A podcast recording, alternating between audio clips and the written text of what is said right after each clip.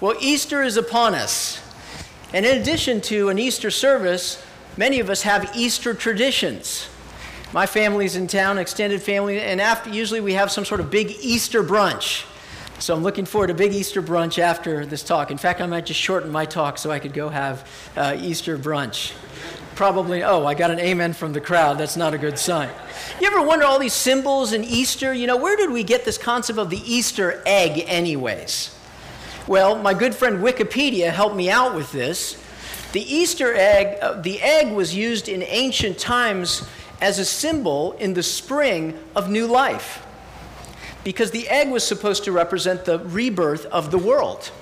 And we see a spring as the trees and everything go on. Well, the Christians co opted the egg, and they saw in the egg a picture of the rebirth of man, actually, a mini example of the tomb. And new life, new man springing out of it. So that's really where the Easter egg came into this whole Christian thing. Many of us do an Easter egg hunt. Know if anyone still does an Easter egg hunt. We do an Easter egg hunt. And as you know, there's a lot of different eggs, and you go around trying to find the egg, and there's a little candy inside of the egg, right? And some eggs have better candy, and some eggs have worse candy. And so you want to try to grab as many eggs as you can so you get as much candy. Well, I'm excited this year because I want to spice things up a little bit with our Easter celebration. What if we put in some things into the Easter egg hunt that were just flat out nobody wanted? So people would try to avoid those eggs. Okay, I even gave you an example of a couple eggs I'm going to institute into our Easter egg hunt just a little while from now. Kid comes along, grabs this yellow Easter egg. He gets some bolts. Huh? How about that? I mean, everyone needs bolts. Maybe there's a hardware issue, a decking issue, right there in the Easter egg hunt. Okay, I've got another one. This one's very exciting. Here you go. Someone comes along, gets this Easter egg, and what do they get? a lump of coal. Isn't that great? I think that'll go over very well with the Easter dress. Don't you think so? Okay, this one is really my favorite. I'm really excited about this one. I think this is, tops all the other ones. You're going along and you get an Easter egg and you pop it open, and what do you get? But a bill for my dry cleaning. Huh? Isn't that great? You go in looking for a, Snicker, a Snickers, and instead you get a $31 bill from Zoots. And if they can't pay it, well, they just hand it to their parents. It's a great idea. I'm very excited about this Easter egg hunt. But why do I go off talking about these things? The reason is that whole Easter egg hunt is about expectation. What will we find when we get there? And I want to suggest to you that this passage is about expectations as well. Different people coming to the tomb with vastly different expectations. Whether it was the Roman soldiers or it was the women, or even Jesus himself. And what we discover is that their reactions are totally different based on the expectations that they have. What I want to do is, I want to see the resurrection, this account, through their eyes. I want to see through their eyes. But I want us to do something else. I want us to go to the tomb today. I want us to venture, to see, to bring our own expectations. Because the reality of life is the answer to the riddle of life lies in what's in that tomb. The path of life leads into the grave on Friday and comes out on Sunday. And we must travel that path if we really want to find what we're looking for. So that's what we're going to do. We're going to look at this passage through the eyes of these people. The first people we're going to look at are the Romans. Okay, the story begins here, and we see that the Romans are already there. Why were the Romans there? The reason they were there was Jesus was crucified on Friday. But the Pharisees came to Pilate and they say, Look, this guy said he was going to rise from the dead on the third day, and the disciples may come and steal the body. And if they do so, you're going to have an even bigger problem than you had when he was alive. And so Pilate went ahead and dispatched a guard to protect the, uh, the tomb and to make it as secure as they know how as, as he knew how, as they knew how. And so we know there were at least, from the Greek, we know that at least there were four guys there. Now, however, if the issue was the disciples might come and steal the body, well, there were a lot of disciples. So my guess is Pilate had a lot more guys than just four there. But we really don't know. Now, they were guarding a tomb. If you'll recall, Jesus was put in a tomb on Good Friday. Joseph of Arimathea came asking for the body and came and took the body. And he carried it to his own tomb that had been cut into the rock. See, no one was buried in those days in the ground. Instead, they were put into the rock, into tombs. And Joseph of Arimathea was a rich man, and so he obviously had a pretty rich tomb. He probably would have been able to go in and walk inside of that tomb. And we see in other gospel passages that Joseph and Nicodemus embalmed Jesus' body with about 100 pounds of aloe and myrrh. And they wrapped it in linen spices, and they put the body into the tomb. And then they rolled a stone on it. Now, based on the Greek, this, this tomb was a little bit on it, there was a hill right here. And keep in mind, graves were designed so that no one would ever get in them. So we see here that this was a big stone. This stone was probably three to 4,000 pounds, about the weight of a mid sized car. And they had it on an incline and they would roll it. It would be in a groove to go ahead and sit there. But the only way to get it out would be multiple men with levers working to get this giant stone out. And so the guards came, and the guards had one job guard the tomb. The guards weren't looking backwards, they were looking outwards. See, they didn't need to look backwards because dead guys don't come alive and move 3,000 pound stones. What were the Romans' expectations? There was none. And that's why it was so amazing when the angel of the Lord came. And in the original language, literally picked up the stone, carried it away from the, the tomb, and put it down and sat on it. His appearance was like lightning. His raiment, he was this unbelievable picture. To see someone grasp this, what 20 men couldn't do, to pick it up and set it aside, it says that they shook and became like dead men. You see, they feared because they had no expectation. The guard's purpose was restraint, but Jesus' purpose was resurrection. See, for many of us, we're kind of like the resurrection of the guard. Excuse me, the, the way they see the guard sees the resurrection. We don't want to look backwards. We want to look forwards. We want to explain away whatever happened there. But we can't explain it away. We have to look at it honestly. In fact, some of the brightest minds of our time and in the past have taken a look at the reliability of the resurrection. Let me give you a couple of them. Hugo Grotius was a noted jurist and scholar whose works are of fundamental importance in international law, according to the Encyclopedia Britannica. He wrote Latin elegies at the age of eight and entered Leiden University at 11. He is considered the father of international law. And he also wrote The Truth of the Christian Religion, in which he legally defended the historical fact of the resurrection. Lord Chalcedon was Lord Chief Justice of England who said that an overwhelming case for the resurrection could be made merely as a matter of strict evidence, and that his resurrection has led me, as often as I have tried to examine the evidence, to believe it is as a fact beyond dispute. Finally, Simon Greenleaf was one of the founders of Harvard Law School.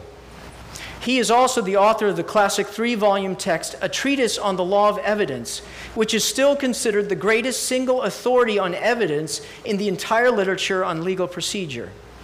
Greenleaf literally wrote the rules of evidence for the U.S. legal system. He was also an atheist until he accepted a challenge by his students to investigate the case for Christ's resurrection. After personally collecting and examining the evidence based on the rules of evidence that he helped establish, Greenleaf became a Christian and wrote the classic Testimony of the Evangelists. Greenleaf concluded that the resurrection of Christ was one of the best supported events in history according to the laws of legal evidence administered in the courts of justice. Went to Busch Gardens on Wednesday. Good time, kids were out. Went to go ride some roller coasters, right? Great time. Went with the kids. And you know, Busch Gardens has some of the fastest, biggest roller coasters out there. So it's natural that some people would have some fear and trepidation, such as myself. Strapping oneself to a golf cart and going 250 feet in the air and hurtling down at 60 miles an hour seems like a little bit of a crazy thing, right? but my kids are straining at the leash, so there we go. We go ahead and get in line. You know, the lines were really long, and so I had the opportunity to people watch. And there were two types of people those who were really excited and those who were very nervous. And as we got closer and closer to the time that you know those chutes where you were to get in, I saw more and more nervousness. And more than one time, I saw somebody just literally get out of line and start walking back to where they came from. And I wanted to say to them, look, look, don't do that. Don't do that. Just hang on. Just go through. You'll enjoy it if you just get on the ride but they weren't willing to do it. See, in many ways, that's kind of like some of us who come to the tomb today. See, for some of us, coming to church is kind of like a trip to the doctor. You know, it's our biannual checkup. Hey, is he still in the tomb? Yeah, I think he's still in the tomb. We come, have a checkup, and then we get out of here. You know, it was Woody Allen that said, I'm not afraid of death. I just don't want to be there when it happens and yet you come. Why? Why do we come? I think the reason that we come is that someday we know that we're going to have to go into that tomb ourselves. Someday our number will come up. Isn't our entire lives an attempt to try to stave off death? Think about it. We accumulate money and possessions to try to build some sort of moat around ourselves. We buy the age defying makeup and exercise and eat right because we want to stave off that trip to the tomb. We work ourselves to death and we socially contribute because we want to create some sort of immortality for ourselves and our actions. And yet, we must still, at one time, go into the tomb. And yet, in this passage, we see a glimmer of hope. That a tomb is empty, that one has gone in and come out, that Jesus is not there. The path to life leads into the tomb on Friday and comes out on Sunday. So, what I want you to do is to look, take a chance, get close Open your expectations. Don't seal the stone. Don't put it in place. Don't turn your back. I mean, you made the trip to Busch Gardens anyways. You might as well take the ride. Because if you do, you just might find what you were looking for all along.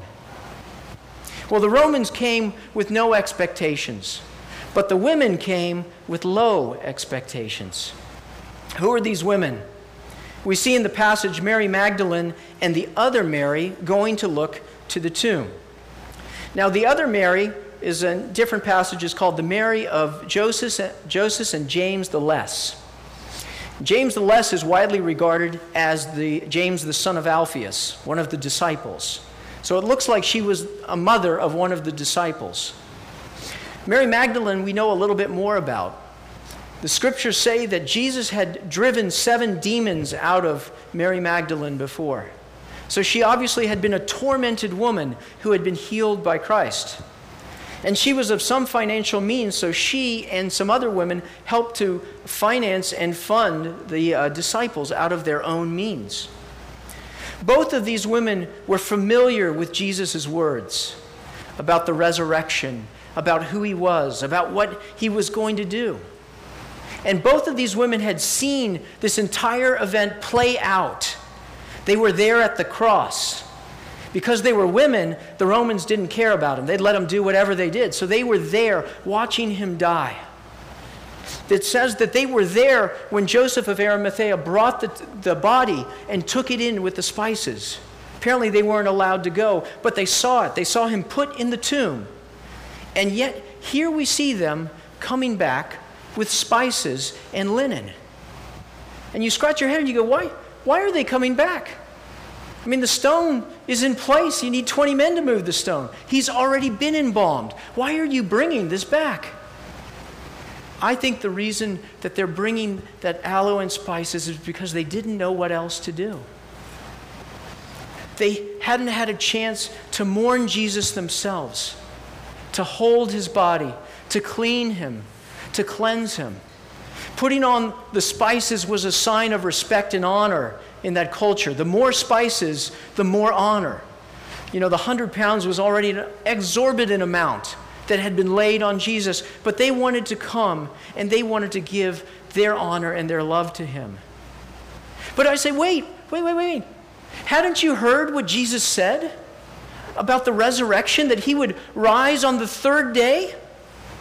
And yet they're coming, not for the resurrection, but to embalm Jesus. See, if the Romans had no expectations, the women had low expectations.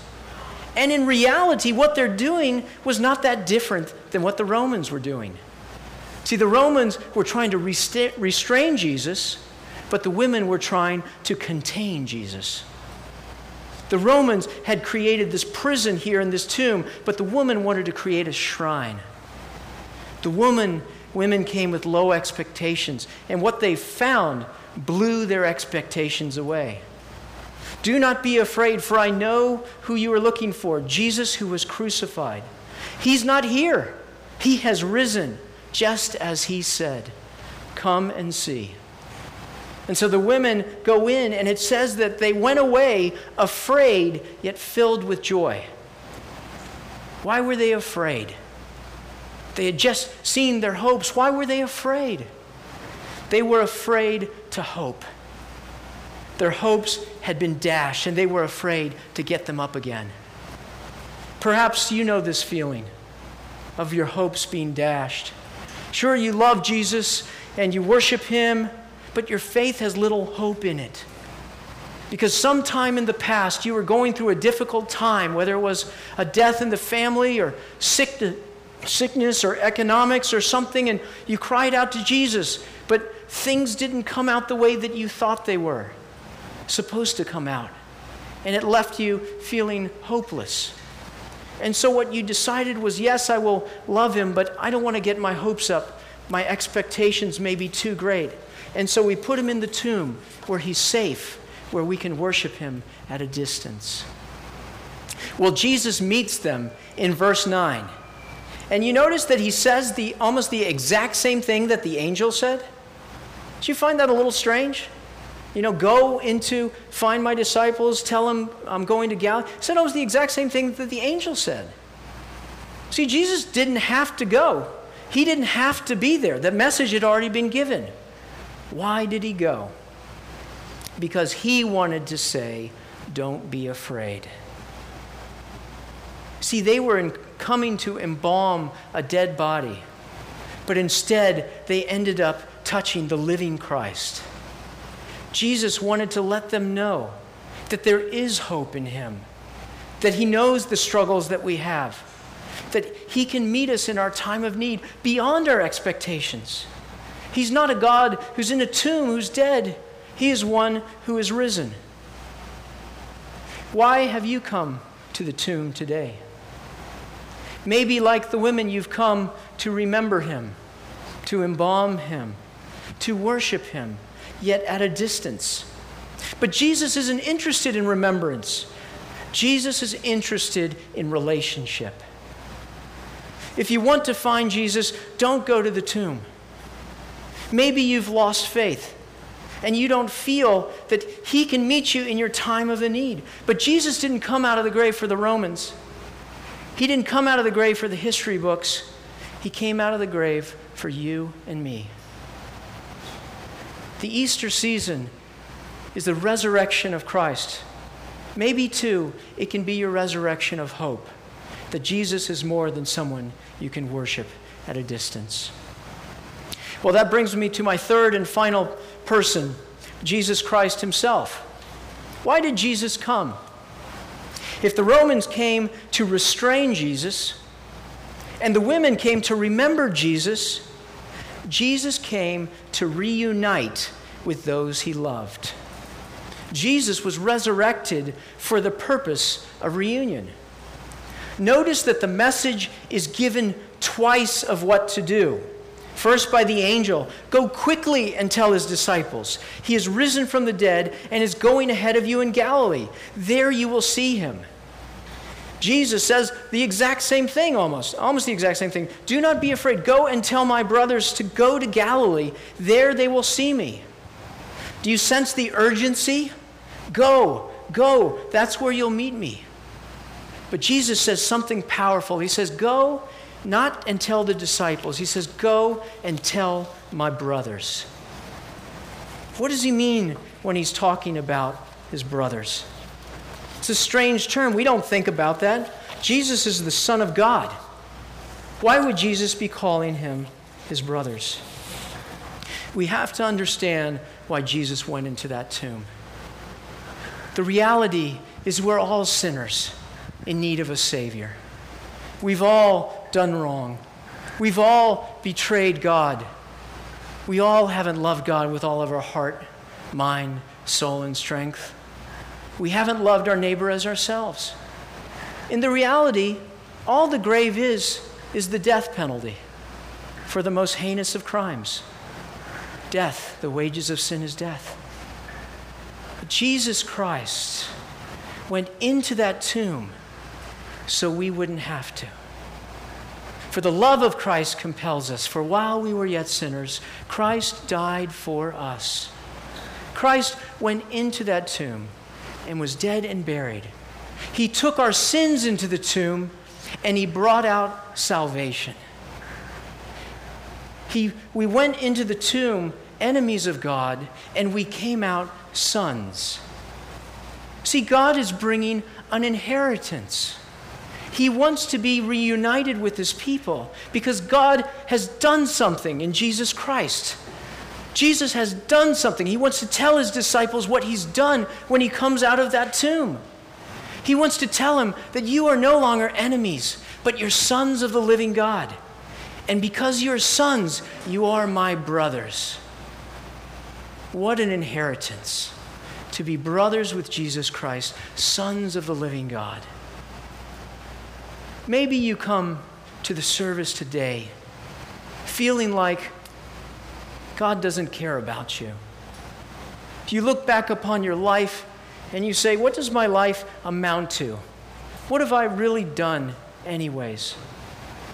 But, friends, Jesus Christ has purchased for us the greatest inheritance of all, that we might be sons and daughters of the living Christ. So, today, when you go to the tomb, go not to look inside but go to look for Jesus who is outside. Because as much as Jesus wanted to run to go and see his disciples, Jesus wants to run to go and find you as well. Miracles still happen today. If you seek Christ with all of your heart, you will surely find him. For that is his promise this Easter Sunday. Let us pray. Lord, we thank you that you went into that tomb so we wouldn't have to. Lord, if we confess we come to the tomb with low expectations, Lord, we want to worship you, but we don't really believe you. We don't really see you. We don't really hope in you like we should. Lord, I pray that you would shatter our expectations. Lord, you would meet us in our point of need, that your life your exalted life would intersect with our life. And we would know the joy of being called your brother as we go out and we live this life that you've called us to. We thank you, Lord, and we pray all of these things in Christ's name. Amen.